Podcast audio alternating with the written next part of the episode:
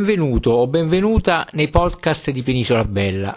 Sono Giuseppe Cocco, divulgatore geografico, ti racconto l'Italia con la guida dei diari dei viaggiatori del Grand Tour, dall'Ottocento ai giorni nostri. E in loro compagnia visito i luoghi narrati, che racconto sul mio blog www.penisolabella.it e con questi podcast. Ti invito ora quindi a seguirmi nella visita di Caserta, un comune capoluogo dell'omonima provincia in Campania, i cui abitanti sono detti casertani.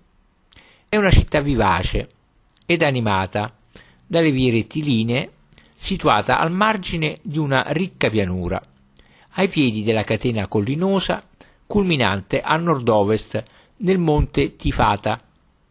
Notevole centro agricolo, commerciale e industriale, con importante flusso turistico di passaggio.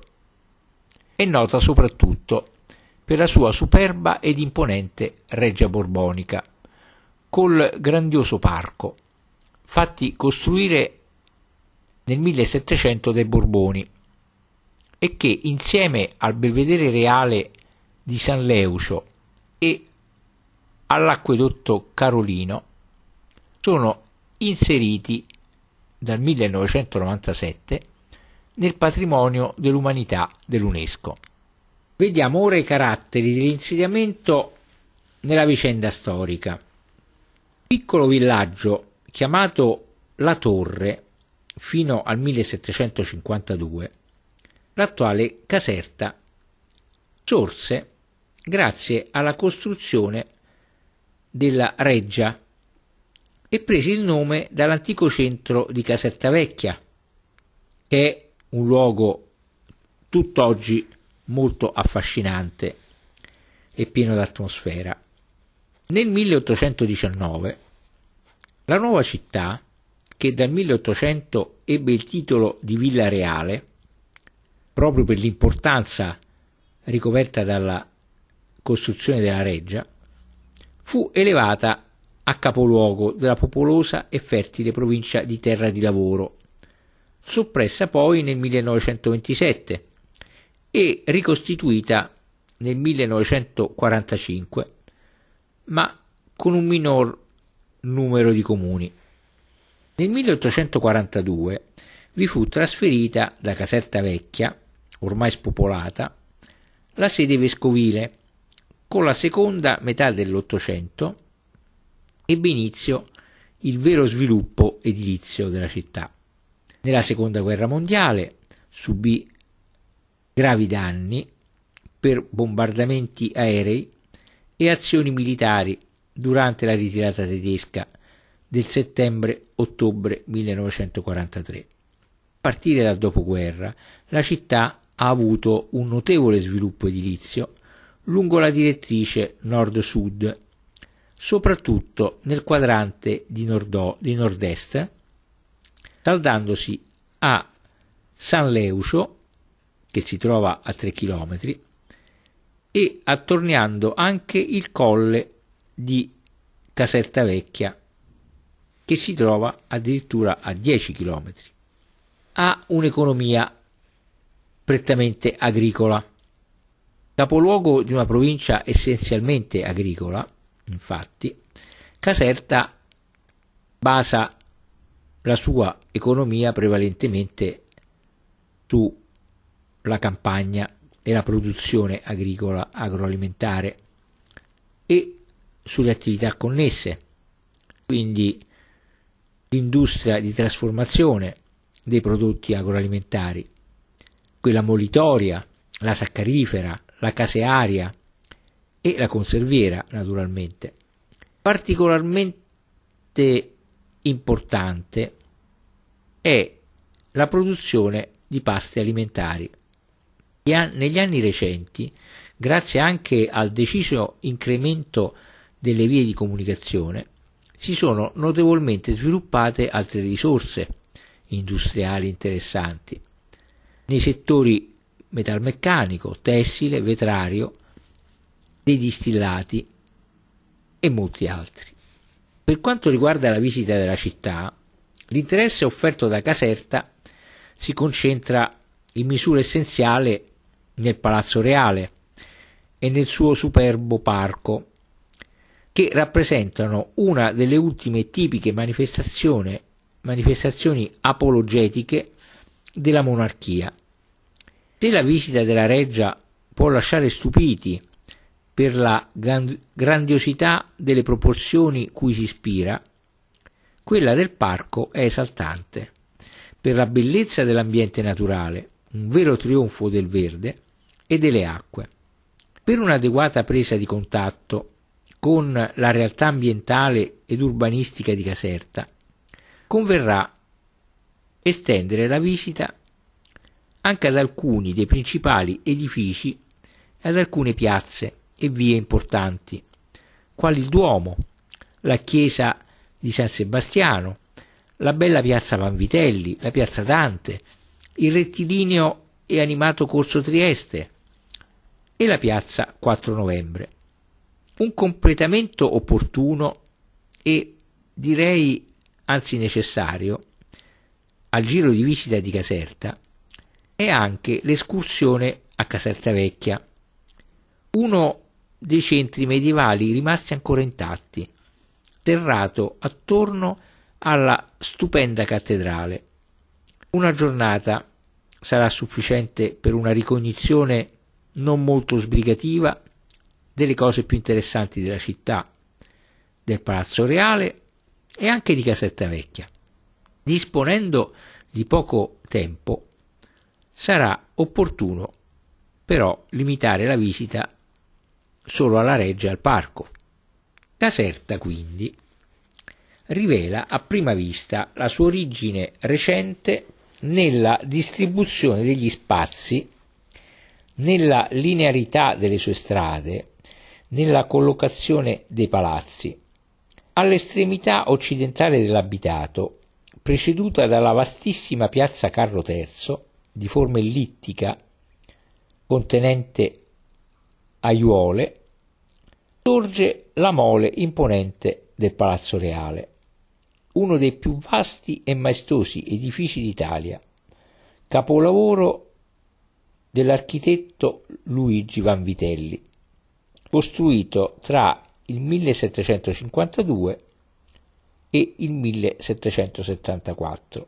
Il parco annesso, con una scenografica serie di fontane e cascate, gli conferisce una grandiosità senza pari e contribuisce a farne una delle più belle regge del mondo. La storia. Nell'ambito della vasta opera di riorganizzazione del Regno di Napoli, intrapresa da Carlo di Borbone fin dal 1734, si pone anche la fondazione di questa reggia, Nuova Versailles, che doveva simboleggiare il prestigio della monarchia borbonica, ma anche costruire una sede più sicura di quella di Napoli, che nel 1742 la flotta inglese aveva minacciato di bombardare per costringere il re alla neutralità nella guerra di successione austriaca.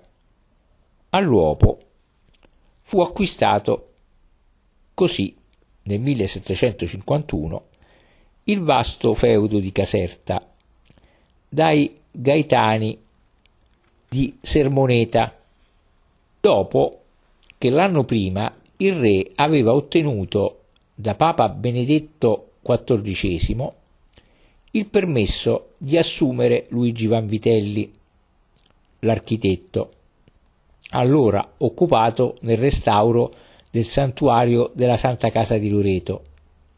Il suo progetto giunse quindi a Napoli per l'approvazione reale il 22 novembre 1751 e il 20 gennaio 1752, giorno del genetriaco, Carlo pose la prima pietra del complesso, sulla quale Vanvitelli ne collocò un'altra con il distico Stet domus et solium et soboles Borbonia donec at superos propria vi lapis hic redeat, che tradotto significa: rimanga questo palazzo, questa soglia e la progenie dei Borbone, finché questa pietra per propria forza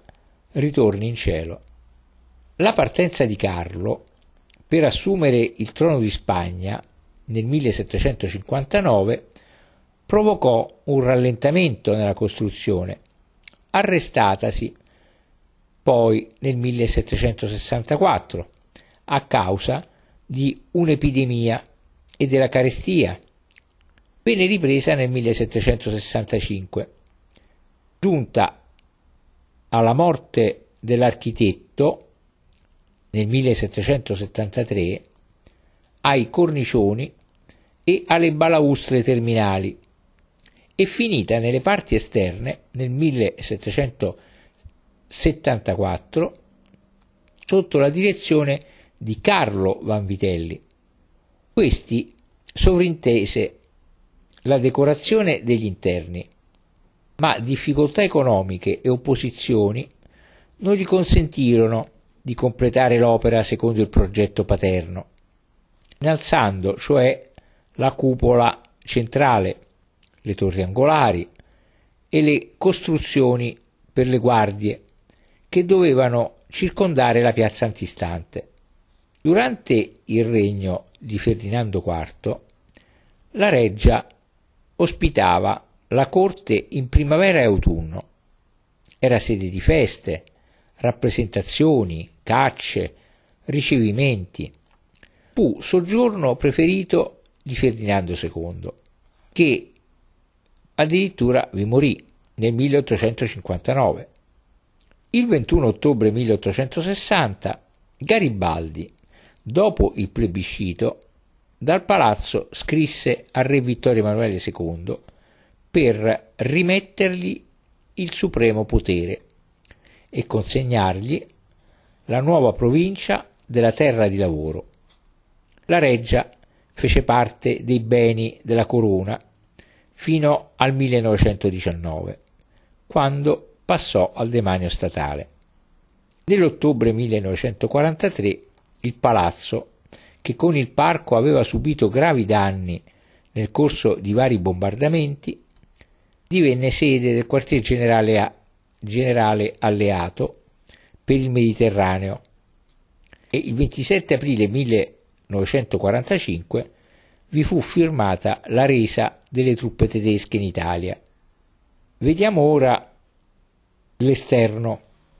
L'edificio, costruito in laterizi e in travertino di Santo Iorio e decorato con marmi dell'Italia meridionale e siciliani, a eccezione del marmo di Carrara, ha una pianta rettangolare di 247 x 190 metri, con 4 cortili di 74 x 52 metri, pure rettangolari, quindi è alto 41 metri, comprende 5 piani, pian terreno, il mezzanino, il piano nobile, il secondo piano, l'attico e un livello sotterraneo, ingegnosamente illuminato dalla luce esterna e destinato a cucine, cantine e officine, e racchiude ben 1200 stanze, servite da 34 scale e illuminate da 1742 finestre.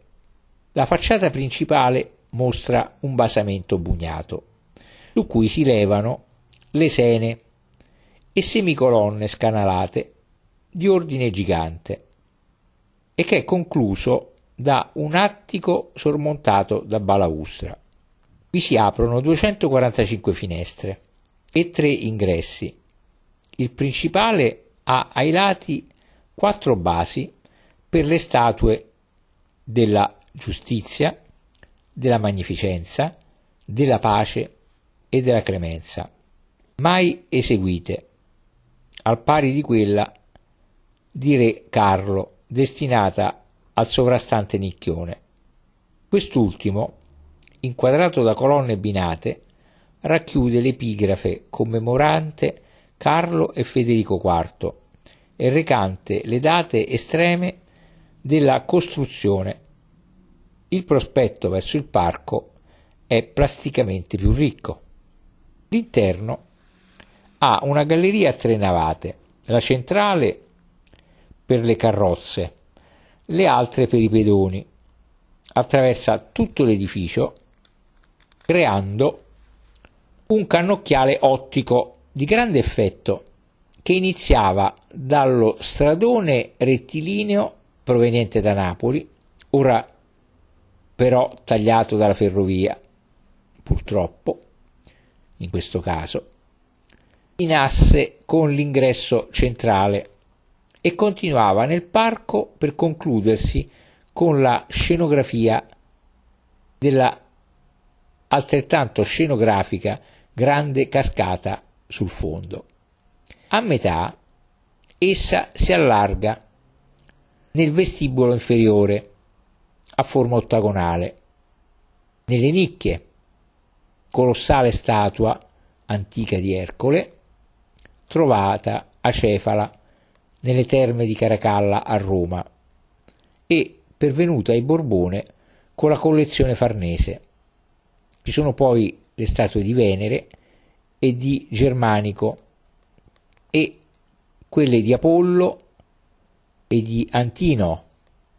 Andiamo ora verso gli appartamenti reali, ai quali arriveremo attraverso il maestoso, bellissimo scalone d'onore che si trova a destra dell'ingresso ed è composto di una rampa centrale che si sdoppia in 2 parallele e che conta 116 gradini, tutti d'un pezzo di lumachella di Trapani. Sul pianerottolo, volgendoci, abbiamo la visione del vestibolo inferiore e del superiore insieme. Ai lati vediamo leoni di marmo bianco e nel fondale nicchie con statue allusive al potere reggio. Al centro la maestà, a destra la verità, a sinistra il merito. Nella doppia volta ellittica, di effetto originalissimo e affrescata con la rappresentazione della reggia di Apollo e Stagioni nel 1769, affrescata, si collocavano i musici per salutare l'arrivo del re e degli invitati in occasione dei ricevimenti. Giungiamo quindi al piano nobile, presso il vestibolo superiore, imponente spazio a pianta ottagonale con copertura a volta, articolato intorno a 8 pilastri trapezoidali, cui si addossano 24 colonne ioniche in breccia del Gargano. L'intensa luminosità proviene da 4 finestroni aperti sui cortili. Di fronte abbiamo l'ingresso alla Cappella Palatina, uno degli spazi più rappresentativi del palazzo, inaugurata nel 1784 e in parte ispirata a quella di Versailles. È a pianta rettangolare di 36,5 metri per 11,7, con abside semicircolare e volta a botte. È aperta nel secondo ordine da una galleria di 16 colonne scanalate che mostrano i danni subiti purtroppo durante la Seconda Guerra Mondiale nel 1943, mentre sopra l'ingresso si trova la tribuna reale. Sull'altar maggiore, modello ligneo del ciborio in pietre dure, mai realizzato. nell'abside un'immagine dell'Immacolata. In alcuni ambienti adiacenti si trovano interessanti argenti e paramenti sacri del XVIII e XIX secolo, 1700 e 1800, già pertinenti alla cappella. Gli appartamenti reali, in cui si entra a sinistra, sono composti da una parte settecentesca e da una ottocentesca, raccordate dalla sala di Alessandro. Gli ambienti più antichi, gli ultimi del percorso, mostrano una grande unità stilistica, in quanto la decorazione fu curata dal 1779 al 1790 da Carlo Vanvitelli, secondo un gusto raffinatissimo, dove le istanze dell'ultimo rococò si incontrano con le prime suggestioni classicheggianti. Queste prevalgono nelle sale della Biblioteca Reale. Quindi, come dicevo, il rococò si incontra con le suggestioni classicheggianti, dando vita a uno stile ferdinandeo corrispondente al Luigi XVI francese.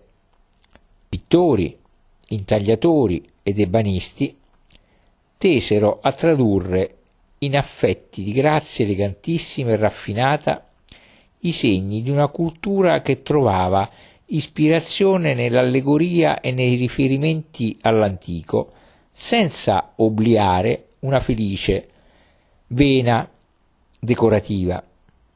Il risultato è il più alto e meglio conservato raggiungimento dell'arte dell'arredo interno meridionale del XVIII secolo, 1700. Nella parte ottocentesca, invece, prevalgono lo stile impero, sale di rappresentanza eseguite ai tempi di Gioacchino Murat, e un altro che a esso si ispira nella grandiosità classicheggiante delle forme. I soggetti mitologici o celebrativi vengono affidati a pittori accademici. Per gli elementi dell'arredo si ricorre a mobili francesi importati dal Murat, alcuni molto importanti, o napoletani che li imitano, pur non mancando qualche esempio di gusto neobarocco e revivalistico, e l'impiego di qualche esemplare tardo settecentesco. A ciò si deve la minor coerenza di alcuni ambienti, dove si capisce che i mobili non occupano le posizioni originarie, cosa del resto comprensibile considerando il lungo periodo di realizzazione dell'arredo, oltre mezzo secolo, e che la reggia fu abitata per lunghi periodi dell'anno da tutti i sovrani borbonici dell'Ottocento. Arriviamo quindi alla sala degli alabardieri, o prima anticamera. Sulle porte vediamo i gigli borbonici, che appaiono anche nell'affresco della volta, rappresentante armi borboniche sostenute dalle virtù. C'è poi la sala delle guardie del corpo, anch'essa affrescata nella volta, con Gloria dei Farnese e le 12 province del regno, dipinto del 1785. Perché la Gloria dei Farnese? Perché Re Carlo era figlio dell'ultima dei Farnese, Elisabetta. Sempre nella sala delle guardie, poi, alle pareti ci sono 12 rilievi in stucco rappresentanti gli episodi delle guerre puniche, mentre a destra Alessandro Farnese, vincitore delle Fiandre, incoronato dalla vittoria, gruppo in marmo. Su un tavolo troviamo un busto di Ferdinando I di Antonio Canova. Dopo la sala delle guardie del corpo c'è la sala di Alessandro, dove sostavano i non titolati, e corrispondente alla terza anticamera. La sala conserva i segni di vari interventi, dall'iniziale di Carlo Vanvitelli ad altri dei tempi del Murat, che la DB a Sala del Trono, e di Ferdinando II. Nella volta ci sono affreschi che rappresentano le nozze di Alessandro Magno e rossane alle pareti, invece Carlo di Borbone alla battaglia di Velletri, e Carlo abdica a favore del figlio Ferdinando, dipinto nel 1849. Il trono di Murat, che appunto era in questa sala, fu realizzato en suite con un poggiapiedi, una sedia, una poltrona e uno sgabello, da François Honoré Georges Jacob per Napoleone. Nella sala c'è poi un camino e un grande orologio del 1828 con quadrante a 24 ore. Dalla finestra, che corrisponde al balcone centrale della facciata, c'è la bellissima veduta del Vialone proveniente da Napoli. E arriviamo all'appartamento nuovo, a destra della sala di Alessandro, che si trova in fondo agli appartamenti reali. Fu messo a punto nella prima metà dell'Ottocento, includendo la quarta e la quinta anticamera, progettate da Antonio De Simone e realizzate tra gli anni 1808 e 1815. E quindi la Sala di Marte, destinata ad accogliere nobili, ufficiali e inviati esteri. Anche qui, come tutte le sale, anche quelle che seguono, ci sono affreschi di tutti i generi. Al centro della sala c'è una coppa in alabastro orientale, dono di Papa Pio IX a Ferdinando II. C'è poi la sala di Astrea, dove sostavano gentiluomini, ambasciatori e segretari di Stato. Arriviamo quindi all'appartamento del re, che venne sistemato a partire dagli ultimi anni del regno di Murat. Contiene la sala del consiglio, con al centro un tavolo neobarocco su cui è una corbeille in porcellana di Sèvres donata dalla città di Napoli al futuro re Francesco II per le sue nozze con Maria Sofia di Baviera, avvenute nel 1859. Poi c'è il salotto di Francesco II, in cui su una console è stato utilizzato un piano in pietre dure fatto nel Real Laboratorio di Napoli, e quindi c'è la camera da letto di Francesco II con mobili napoletani di stile impero, una scrivania a cilindro del secondo 1700.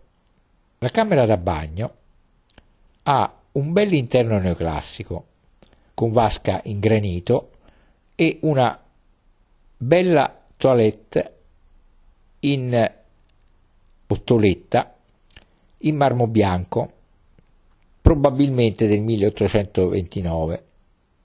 L'appartamento murattiano, invece, al quale si accede dalla camera da letto di Francesco II, è così chiamato in quanto vi sono conservati arredi provenienti dal Palazzo Reale di Portici e appartenuti a Gioacchino Murat, nonché vari dipinti d'epoca francese e successivi.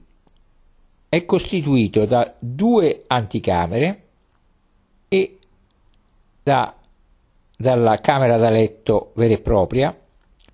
Conserva il letto e gli altri mobili in stile impero, francesi o napoletani, già nello stesso ambiente di Murat a Portici.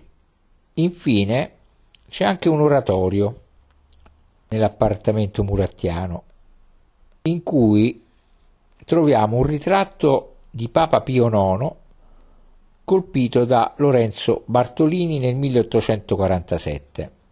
A sinistra della sala di Alessandro, facente parte degli appartamenti reali, troviamo l'appartamento vecchio, che fu già abitato da Ferdinando IV alla fine del 1700, e che è una magnifica suite di ambienti dove trionfa il rapporto bianco e oro del mobilio e negli intagli, delle incorniciature delle pareti rivestite per lo più da tessuti prodotti dalla manifattura di San Leucio, che era una fondazione borbonica. Nell'appartamento vecchio quindi troviamo la sala di ricevimento, detta della primavera, dal soggetto raffigurato nella volta. La sala ha, come le sale che seguono, il pavimento in cotto dipinto a finto marmo e un lampadario di Murano, entrambi settecenteschi.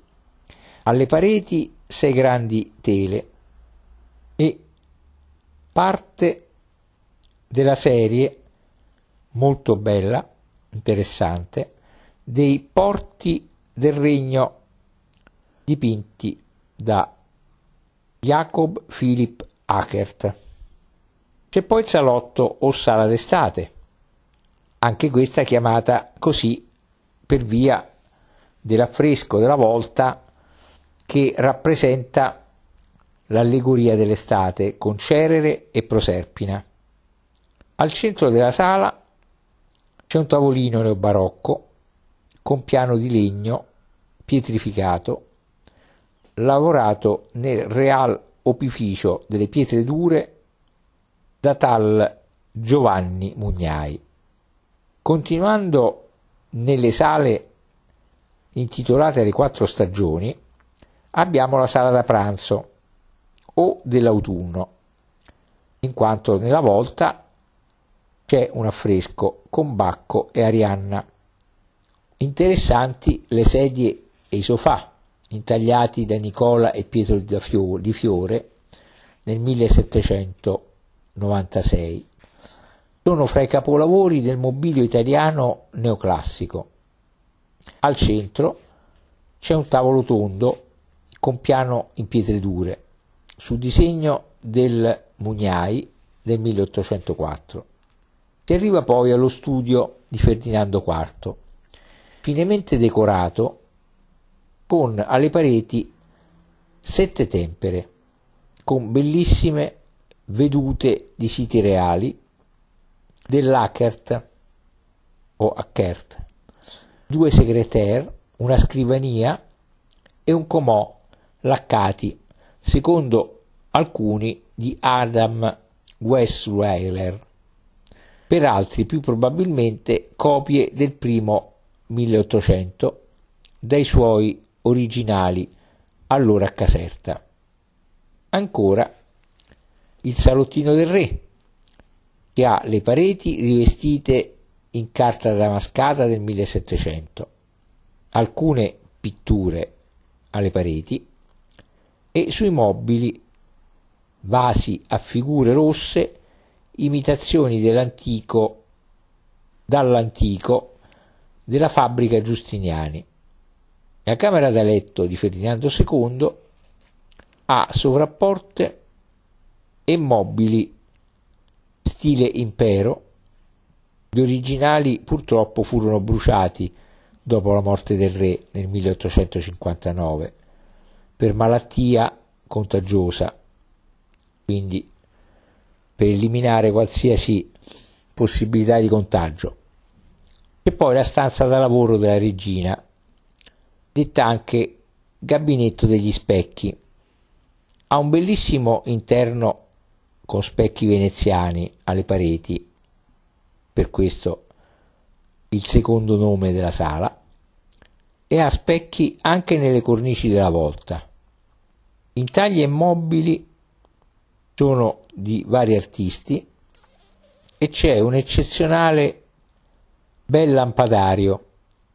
La stanza da toilette della regina, poi, è uno stupendo esempio del periodo ferdinandeo. Nella volta sono rappresentate le tre grazie che adornano Venere. Alle pareti ancora specchi e finissimi intagli dell'artista di Fiore, come anche suoi sono i mobili. Da questa stanza si accede al gabinetto a uso del bagno e al gabinetto a uso del ristretto, in cui c'erano solo il lavamani in marmo e basta. Poi c'è la sala di ricevimento della regina e la sala delle dame di corte. Le sale della biblioteca reale furono allestite nel 1780-1784 per i volumi raccolti da Maria Carolina d'Austria. Il fondo fu arricchito poi da Murat e particolarmente da Ferdinando II, contando ora oltre 10.000 testi. E siamo all'interessante teatrino di corte, con ingresso nel secondo cortile di sinistra, inaugurato nel 1769, è l'unica parte della reggia condotta a termine anche nelle decorazioni da Luigi Vanvitelli, il padre di Carlo e il progettista della reggia. È fra le migliori architetture teatrali del tempo, con pianta a ferro di cavallo, 5 ordini di palchi, rivestimenti in pietra rosa e colonne di alabastro. Nella volta c'è dipinto Apollo schiaccia il pitone. Ampie aperture alle spalle del palcoscenico consentivano l'uso del parco retrostante come fondale scenografico. C'è poi anche un museo dell'opera e del territorio a cui si accede sotto al passaggio fra il primo e il secondo cortile di destra. Aperto nel 1995, ricostruisce attraverso una cospicua raccolta di disegni, schizzi, piante e reperti la storia dell'area casertana e della reggia. E siamo arrivati al parco. Al fondo della galleria che attraversa il palazzo ha inizio la maggior attrattiva della reggia, il parco appunto, progettato su 120 ettari e ha una lunghezza di 3 chilometri ed è stato progettato anch'esso da Luigi Vanvitelli, in stretta relazione con la residenza, con un susseguirsi di prati, vasche e fontane scenografiche, ornate da sculture che esaltano la natura tramite i miti legati alle acque, alcuni ispirati alle metamorfosi di Ovidio. Le idee di Luigi, non ancora realizzate alla sua morte, furono eseguite con qualche variante dal figlio Carlo.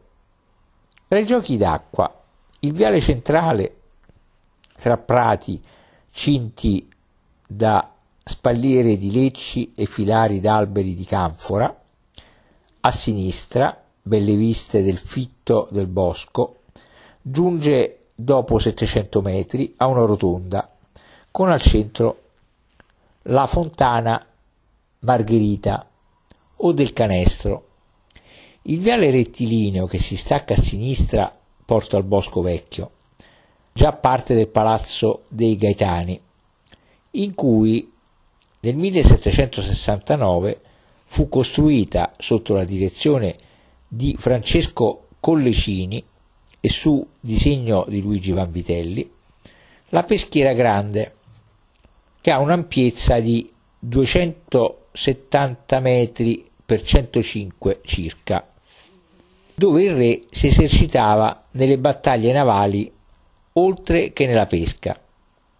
Un viale conduce da questa in direzione sud attraverso un bosco di lecci secolari alla Castelluccia, piccolo fortilizio a pianta ottagonale sorto per istruire i giovani principi alle armi, per la quale l'architetto Collecini modificò nel 1769 la preesistente torre degli Acquaviva e che venne a sua volta trasformata nel 1819, confina con questa parte più antica del parco il Palazzo del Boschetto, eretto dagli Acquaviva e poi appartenuto ai Gaetani, con affreschi di Belisario Corenzio. Quindi dalla Fontana Margherita saliamo al Ponte di Ercole, oltre il quale si costeggia la Peschiera Superiore, grande 475 metri per 29 circa, che è alimentata dalla Cascata dei Delfini. Saliamo a un ripiano più alto e lambendo un lungo prato giungiamo alla Fontana di Eolo, grandissima vasca dove precipita l'acqua che sparisce sotto il prato per ricomparire nella Cascata dei Delfini. Il prospetto simboleggia il Palazzo di Eolo, che in facciata ha i rilievi delle nozze di Teti e Peleo, il giudizio di Paride, Giove con le tre dee, lo sposalizio di Paride, che sono la premessa di quello principale, con Eolo che scatena i venti contro Enea. Una balaustra adorna di statue di schiavi porta la vasca che alimenta la seconda cascata. L'acqua proviene dalla fontana di Cerere o Zampilliera, cosiddetta per la statua della dea reggente un medaglione con la trinacria e contornata da ninfe, tritoni, delfini e dai fiumi siciliani Simeto e Oreto. Dopo un prato vediamo una vasca, ove l'acqua discende in 12 rapide. Dalla fontana di Venere e Adone, ornata col gruppo di Venere che supplica Adone di non recarsi a caccia del Salomone, lo scultore Salomone. Dopo una scalinata, con statue di cacciatori e di cacciatrici, sulla balaustra si arriva di fronte alla grande cascata che precipita con un salto di 78 metri tra alte spalliere boscose. Nel bacino c'è Diana con le ninfe e Atteone trasformato in cervo e assalito dai suoi cani. Ai lati della cascata 2 gradinate salgono a una grotta, da cui prorompeva l'acqua dell'acquedotto Carolino, progettato da Luigi Vanvitelli e iniziato nel 1753, perforando monti e attraversando valli. Il più importante dei viadotti è il cosiddetto Ponti della Valle, lungo 529 metri e alto 56, che supera la valle tra i monti Longano e Calvi a nord-est di Maddaloni. Il 27 giugno del 1769 le acque delle sorgenti del Fizzo e quelle del Bronzo, delle fontane del Duca, di Molinese e Matarano, cui si aggiunsero più tardi quelle del Carmignano, diedero vita alla cascata dopo 40 km di percorso. Oggi, per la riduzione delle sorgenti e l'uso civile delle acque, la cascata viene alimentata da pompe di ricircolo. Dalla grotta, che si trova a 204 metri d'altezza, c'è un bellissimo panorama mozzafiato sul parco e la reggia, sulla pianura campana fino ai monti Taburno e Somma e sui campi Flegrei fino all'isola di Ischia. A destra della cascata poi c'è il giardino inglese, che fu progettato nel 1782 su circa 30 ettari per la regina Maria Carolina d'Austria dal botanico paesaggista inglese Andrea Grefer, che accostò masse di vegetazione a prati verdi, creò sentieri intricati e prospettive apparentemente casuali che sfruttano l'accidentata conformazione del terreno. Prevalgono qui maestosi platani, cedri del Libano, pini, cipressi, magnolie, palme, varie specie di piante grasse e acquatiche, e qui furono piantate le prime camelie giunte in Europa. Un tortuoso sentiero poi porta a un laghetto immerso nel bosco, con finte rocce da cui sgorga una sorgente e un criptoportico di Carlo Vanvitelli, imitante l'antico e ornato da statue romane. Su una roccia c'è Venere inginocchiata. Un ruscello collega il laghetto a un piccolo specchio d'acqua, presso cui è un tempietto di imitazione romana, con statue antiche da Pompei. Nel giardino si trova anche il casino all'inglese, sempre del Vanvitelli. Un'interessante escursione complementare alla visita alla reggia è quella alla tenuta di Carditello, una dipendenza della reggia a sud di Capua, raggiungibile con un percorso di 15 km verso est. Ma noi rimaniamo a Caserta e arriviamo alla chiesa di San Sebastiano.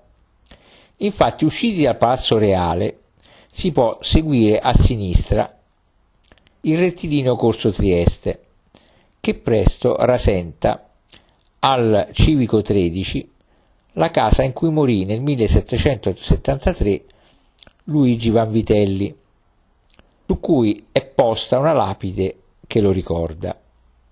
L'architetto fu poi sepolto nella chiesa di San Francesco di Paola, presso l'ospedale militare.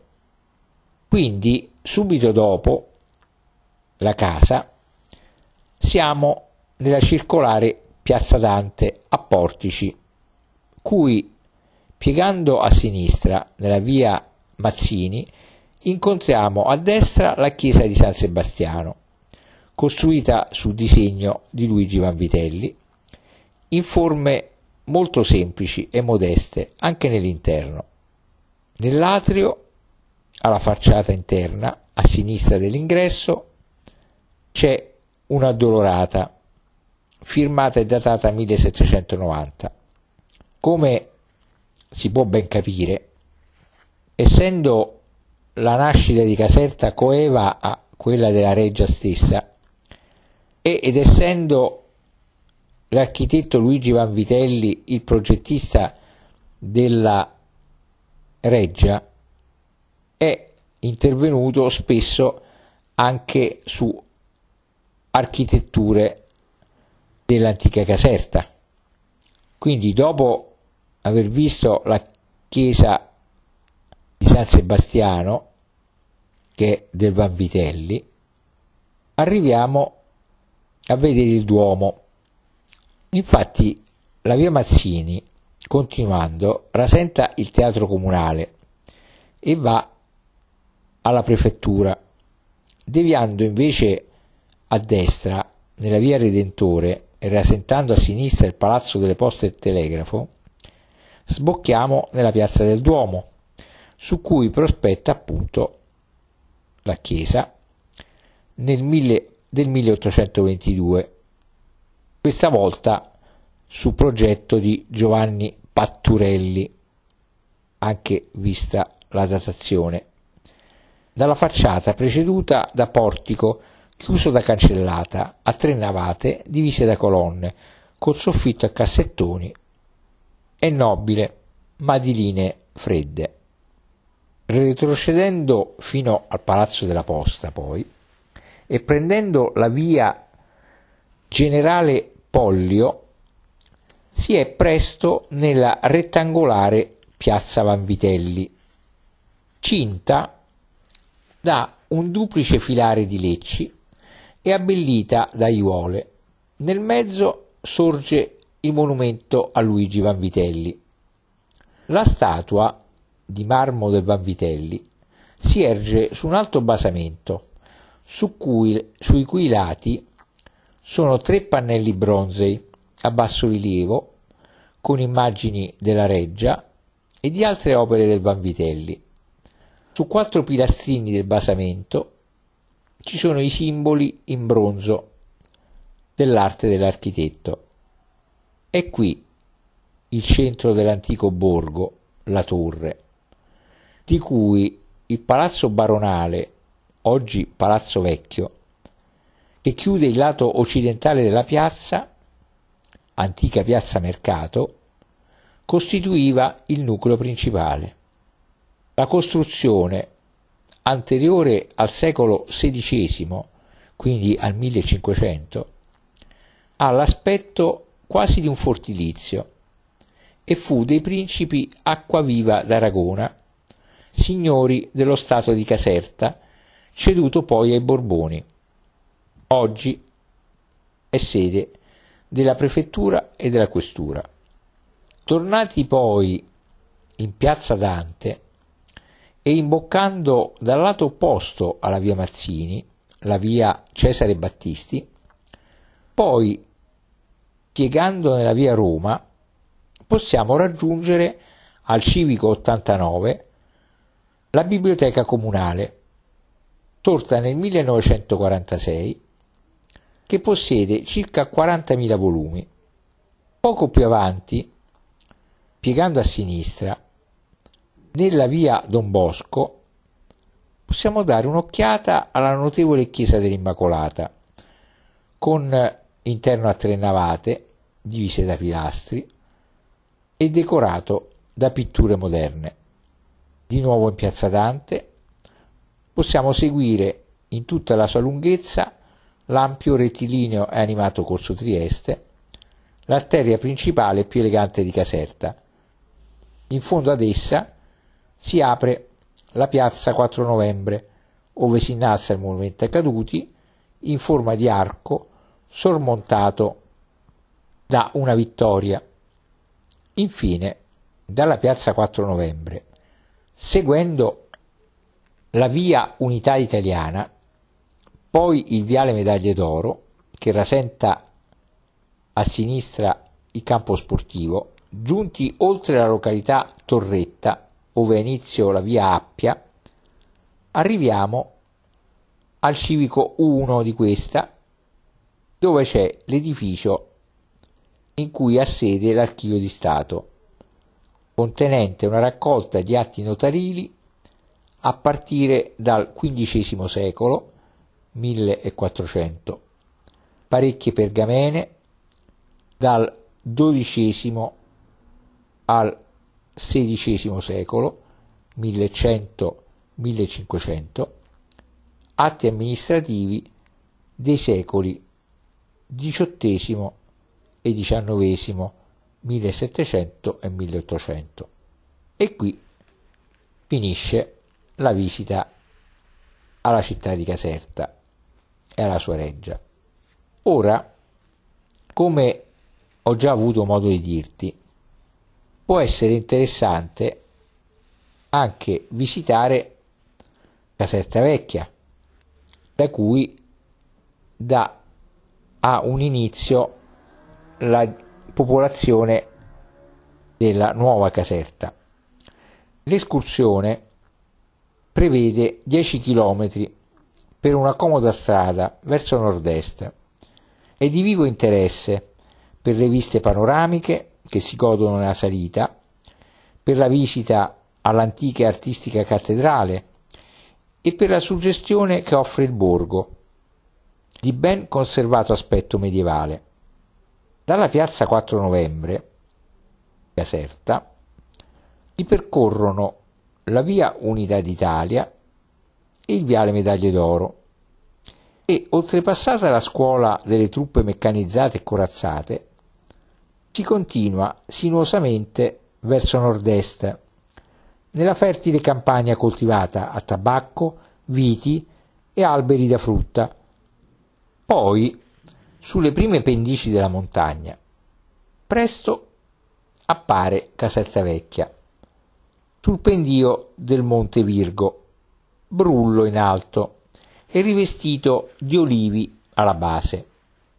A 4 chilometri si tocca Casolla. Dopo Casolla ci si dirige a sud-est, con belle viste panoramiche, a destra su Caserta e la pianura campana. Giunti a quota 340 metri, si piega a nord-est, in una selletta tra il monte Cerreto di metri 429 e il monte Serrone di 431 metri. La strada quindi gira attorno a quest'ultimo, perdendo di vista la pianura, poi corre in piano tra gli olivi e scende in una conca molto alberata, nella quale si vedono tra il verde i paesetti di Casolla, Pozzovetere e Sommana. Infine la via volge a nord-ovest in lenta salita e con vista a destra del pittoresco di Ruto Castello e di fronte il panorama della pianura col somma Vesuvio. Giunge, dopo 10 chilometri, come ho già detto, a Caserta Vecchia, a metri 401 sul livello del mare, situata sul pendio del Monte Virgo e pittorescamente affacciata sulla pianura. Si tratta di un suggestivo e interessantissimo borgo medievale di aspetto molto caratteristico, stretto attorno alla stupenda cattedrale, insigne esempio di architettura composita arabo-normanna, e alla chiesetta dell'Annunziata. Ma qual è la vicenda storica di questa cittadina, di questo borgo? Si è preteso che si identifichi con l'antica Saticula o Saticula, ma è molto più probabile che sia di origine medievale, fondata nell'VIII secolo (700) dai Longobardi di Capua. È ricordata per la prima volta dal cronista Erchemperto alla fine del IX secolo come Casairta, nome che indica appunto la sua posizione impervia. Gastaldato e poi contea longobarda, fece parte del Principato di Capua. Si accrebbe di abitanti in seguito alle incursioni saracene nella pianura campana e alla distruzione di Suessola e di Calatia negli anni 861-880, il cui vescovo trasferì la propria sede a Caserta.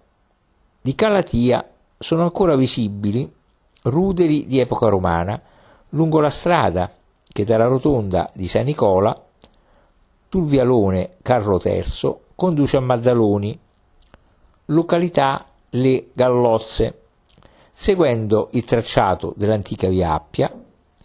Con la conquista normanna divenne feudo della potente famiglia Sanseverino, che fu privata della contea nel 1268 per aver parteggiato a favore di Corradino di Svevia contro Carlo I d'Angiò.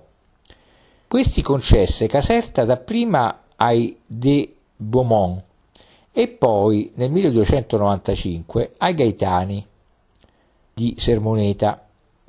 Appartenne in seguito ai Siginulfo nel 1305 e ai Della Ratta nel 1310, dai quali passò nel 1509 agli Acquaviva e da questi di nuovo ai Gaetani, divenendo città reggia nel 1750. Quando cominciò a sorgere Caserta Nuova, perdette importanza e si spopolò. I suoi vescovi, abbandonatala, stettero a lungo nel paese di Falciano e nel 1844 passarono definitivamente a Caserta Nuova. Il 1 e il 2 ottobre 1860, durante la battaglia del Volturno, venne occupata dai Borbonici, poi respinti dai Garibaldini. Attualmente la risorsa principale di Caserta Vecchia è legata alla sua importanza storico-artistica e turistica e al richiamo esercitato dai caratteri medievali ben conservati nei suoi edifici e nel suo tessuto urbano. Si assiste infatti a un certo potenziamento delle attività legate al turismo. Come ho accennato all'inizio, molto bella è la cattedrale. Si trova al centro del borgo, dove è la raccolta solitaria Piazza Vescovado a pianta rettangolare. Nel fondo di essa si vede quindi la cattedrale dedicata a San Michele, iniziata da Rainulfo, vescovo nel 1113 fino al 1128 circa, continuata dal successore Nicola e compiuta nel 1153 con iscrizione nell'architrave del portale mediano. Il Tiburio è però del XIII secolo, 1200.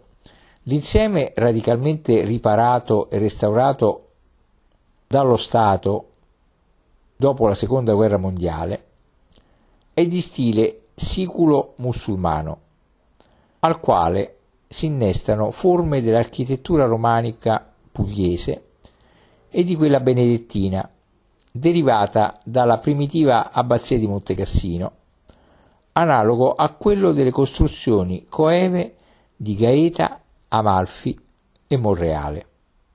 La facciata è rivestita di tufo, con timpano triangolare in corrispondenza della navata mediana, ha 3 portali in marmo centinati.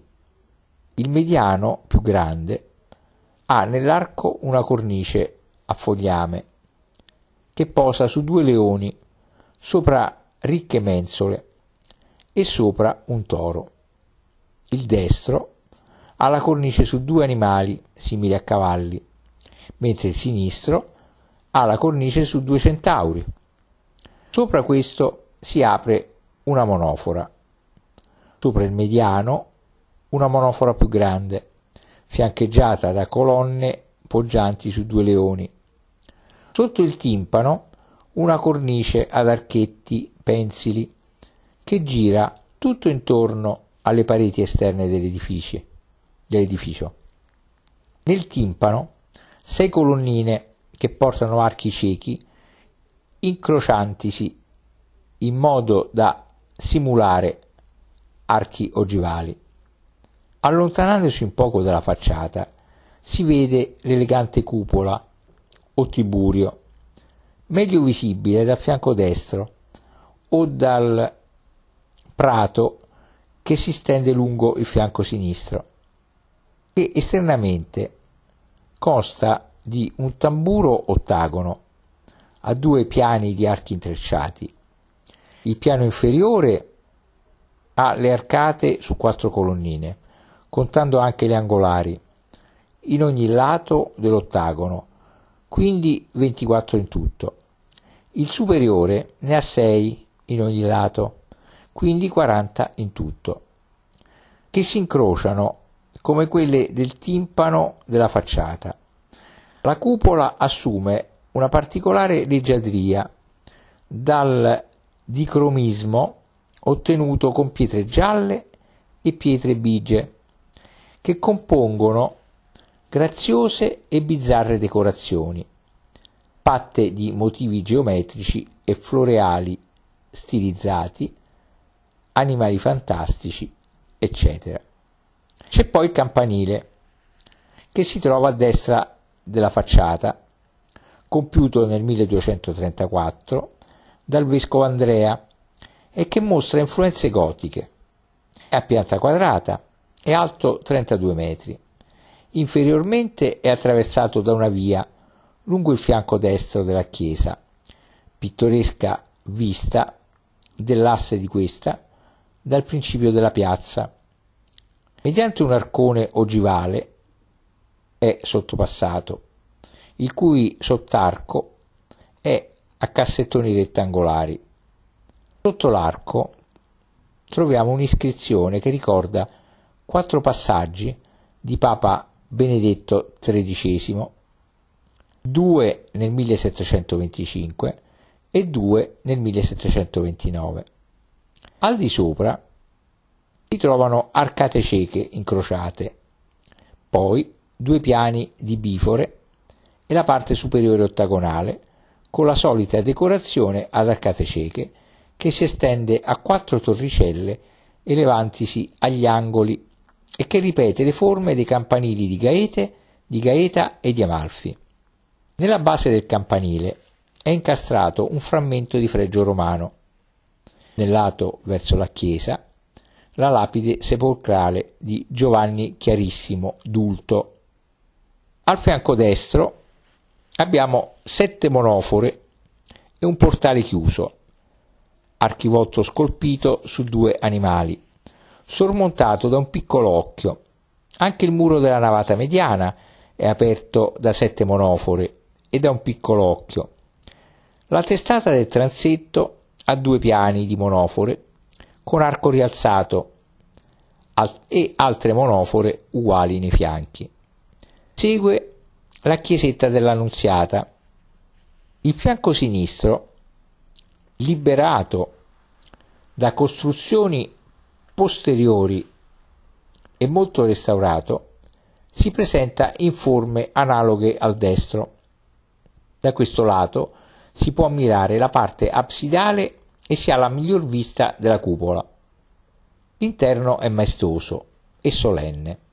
È a croce latina, lungo 46 metri, a 3 navate, divise da 18 colonne monolitiche, provenienti probabilmente dal tempio di Giove Tifatino.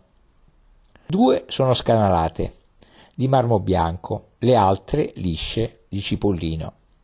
I capitelli corinzi, salvo il primo a destra, ionico, poggiano su pulvini e archi leggermente acuti.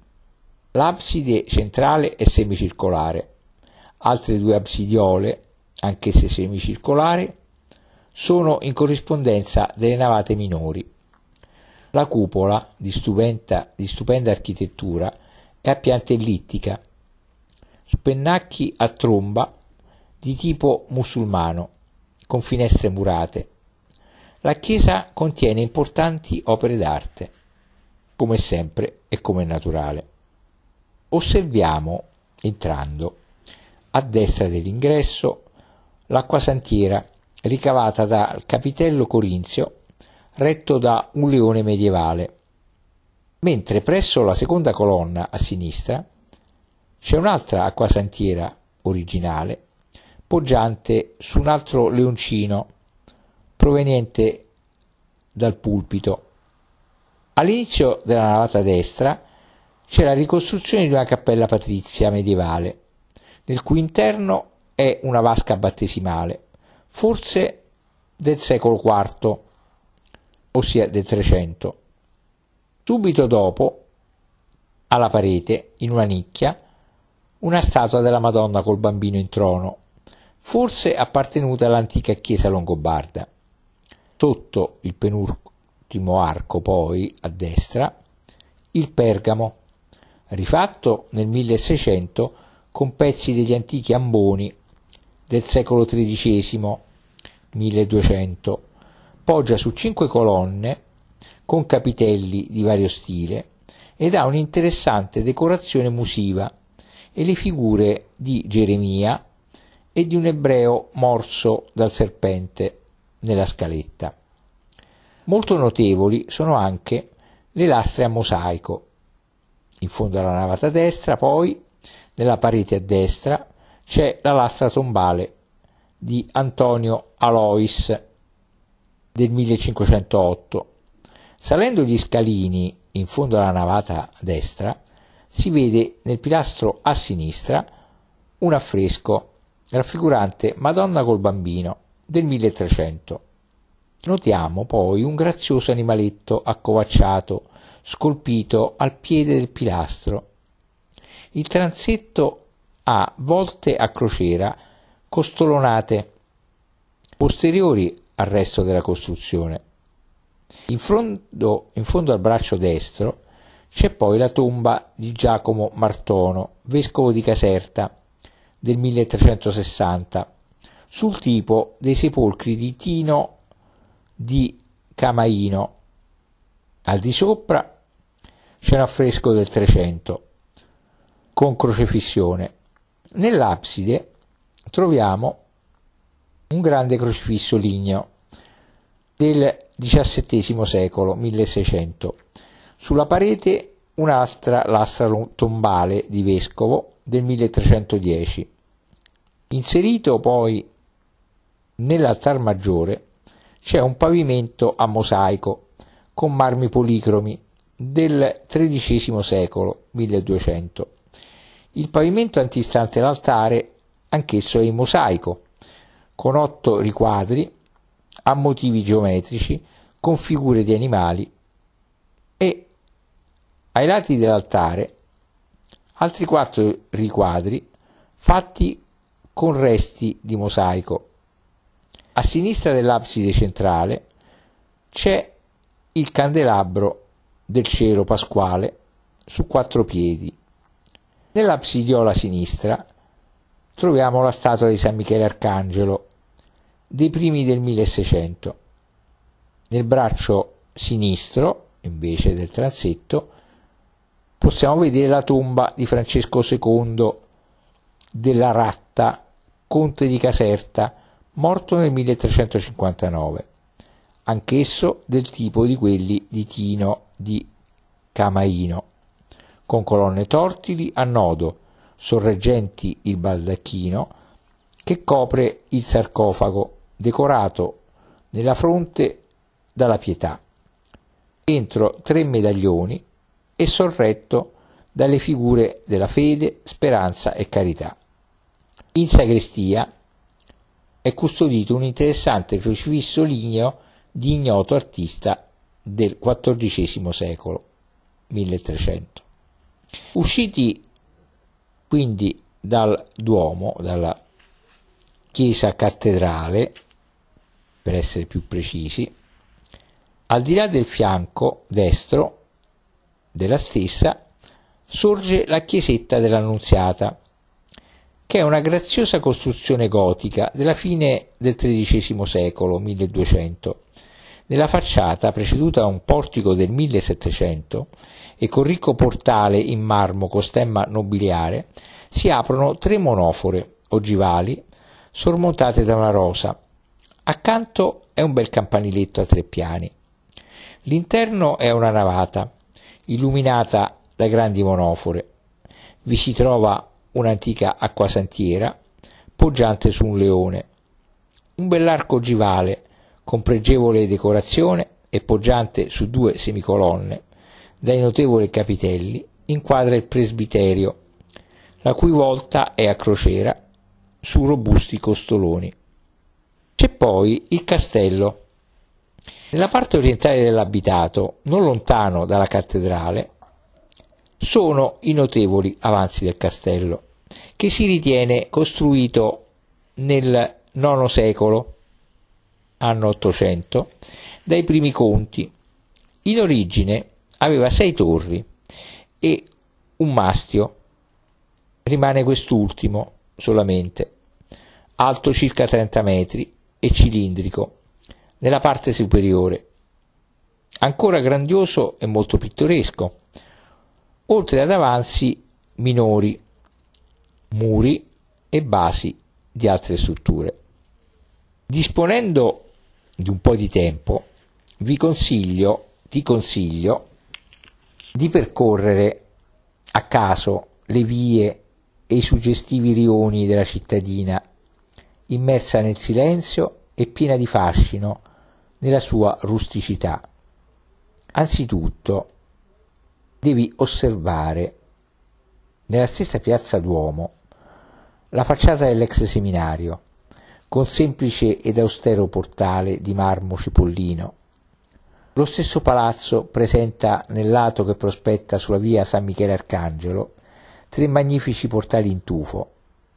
Alcune case poi risalgono al 1200, la casa Ferraiuolo presso l'Episcopio conserva 2 bifore, la casa Farina ha un portale seminterrato del 1100 e 2 interessanti finestrelle molto antiche, la casa Uzzi ha un bel cortile con sovrastante loggetta, la casa Pisano in un angolo molto suggestivo presenta un portale del 1100 e un bel loggiato con bifora.